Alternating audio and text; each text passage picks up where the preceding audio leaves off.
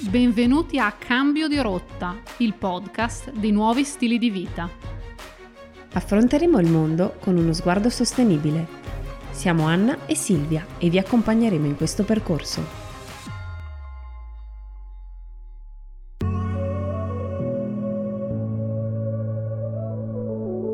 Meno plastica è possibile. Si può vivere con meno plastica? Come ridurne l'uso? Quali impatti ha sulle persone e sull'ambiente? La differenziamo correttamente? E perché, come cristiani, alla luce dell'ecologia integrale di Papa Francesco, dovremmo interessarci in maniera particolare a questo argomento? Se ci fermiamo un attimo e guardiamo intorno a noi, in casa ma non solo, siamo circondati da tantissimi oggetti di plastica. È un materiale largamente diffuso.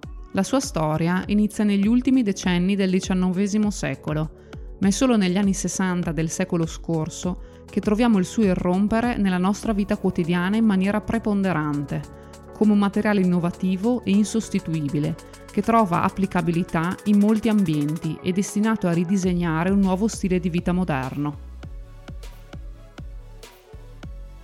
Quali sono i numeri della plastica? Dagli anni 60 i numeri della plastica sono in continua crescita passati dai 15 milioni di tonnellate del 64 agli oltre 350 milioni attuali.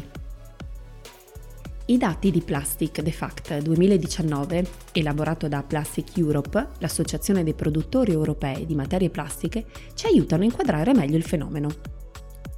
Il produttore maggiore è ovviamente l'Asia, che rappresenta ormai il 51% della produzione mondiale, il 30% con la sola Cina, contro il 17% dell'Europa e il 18% dell'America del Nord. A livello di applicazioni finali, il 40% circa delle plastiche trasformate in Europa finisce nell'imballaggio, il 20% nelle costruzioni.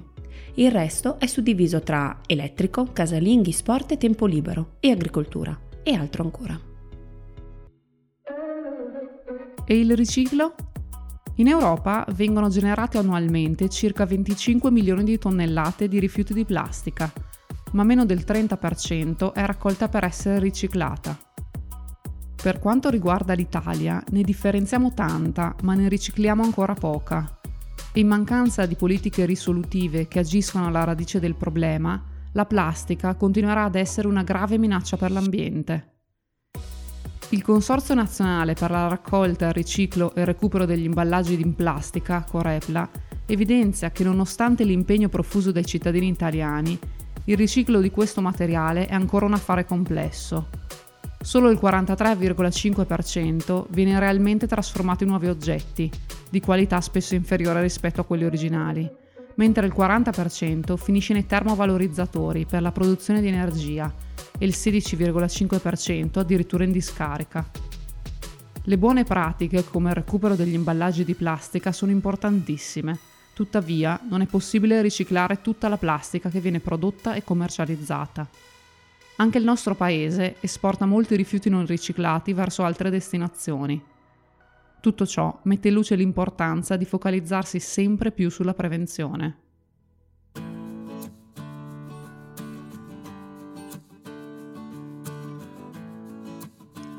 Se è indubbio che la plastica ha rivoluzionato e semplificato le nostre vite, facile ed economica da produrre, è altrettanto vero che questo materiale è difficile da smaltire ed è molto impattante per l'ambiente e la salute. Nel 2015 l'intero ciclo produttivo ha emesso 1,8 milioni di tonnellate di CO2 e la situazione potrebbe peggiorare se non succederà nulla. Nel 2050 le emissioni riconducibili alla plastica saranno il 17% del totale. L'inquinamento da plastica rappresenta oggi una delle emergenze ambientali più gravi per il nostro pianeta, in maniera particolare per i nostri mari e oceani e le specie marine che vi abitano si stima che vi siano più di 150 milioni di tonnellate di plastica negli oceani e questa va a formare le cosiddette isole di plastica. La Pacific Trash Vortex è la più grande isola galleggiante nel Pacifico, composta da spazzatura di plastica per larga parte di oggetti monouso.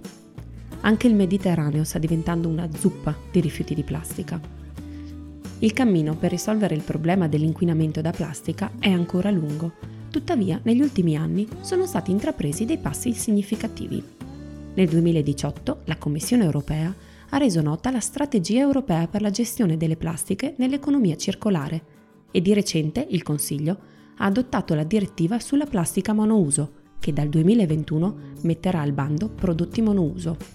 Ulteriori obiettivi si dovranno raggiungere progressivamente entro il 2030.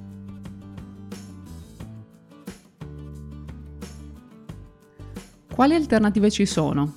Ultimamente si sente molto parlare di packaging sostenibile, plastica biodegradabile, riciclabile e ci si chiede se questi materiali possono offrire una soluzione efficace alla crisi dell'inquinamento da plastica. Si stanno sviluppando nuovi progetti per la produzione di bioplastiche a partire dagli scarti alimentari presenti in natura e se da una parte questa strada offre prospettive interessanti e meno impattanti per l'ambiente, dall'altra i costi legati alla bioplastica sono ancora molto elevati e poco competitivi. A ciò si aggiunge il problema dello smaltimento. Gli attuali impianti di compostaggio sono infatti nati esclusivamente per i residui organici. L'unica eccezione è rappresentata dai sacchetti utilizzati nei supermercati per frutta e verdura.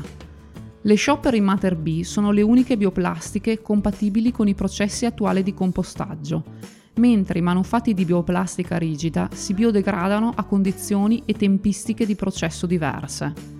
Per quanto riguarda la plastica riciclabile, questa non può essere riciclata all'infinito. Talvolta non viene utilizzata per nuovi imballaggi, bensì riprocessata per prodotti di qualità inferiore non riciclabili. Infine, bisogna considerare che produrre plastica vergine spesso costa meno rispetto a quella riciclata.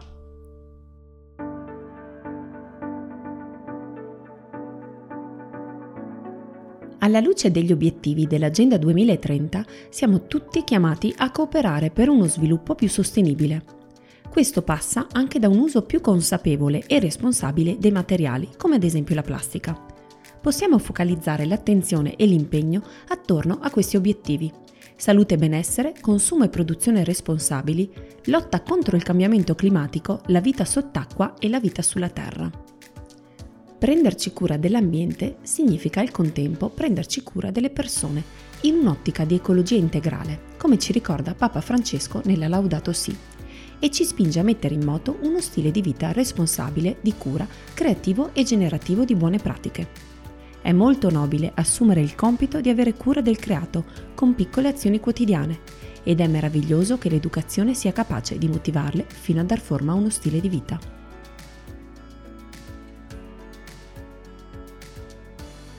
Ma da dove cominciare?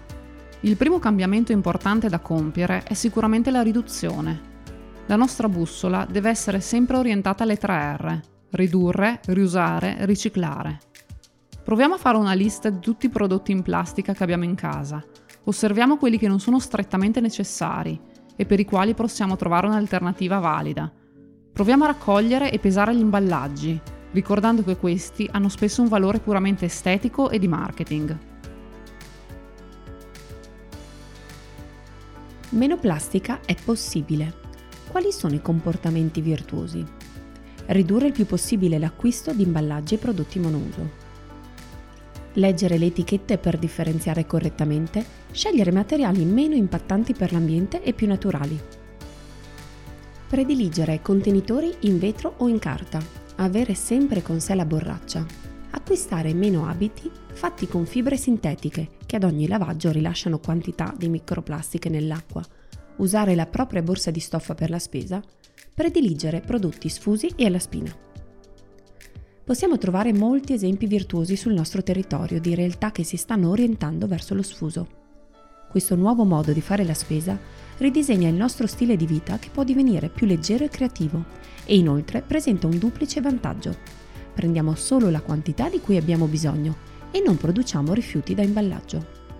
Un esempio interessante è il progetto Plastic Free di Natura nato in collaborazione con Legambiente, che prevede di eliminare la plastica dai prodotti di largo consumo, come riso e altri cereali, legumi, semi e frutta secca, nei propri negozi biologici, avvalendosi di erogatori per lo sfuso. Accanto a questo vi è la progressiva eliminazione delle bottiglie di acqua in plastica dagli scaffali e la scelta dei sacchetti riutilizzabili per l'ortofrutta. Virtuosa è la rete di negozio leggero.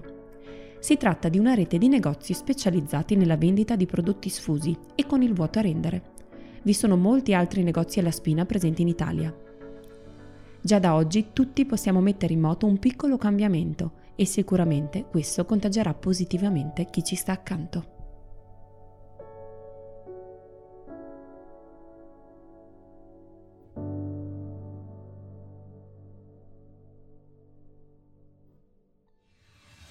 Avete ascoltato Cambio di rotta, il podcast dei nuovi stili di vita. Testi di Lucia e Francesca. Potete seguirci anche su Facebook e Instagram. Ci trovate come nuovi stili di vita.verona.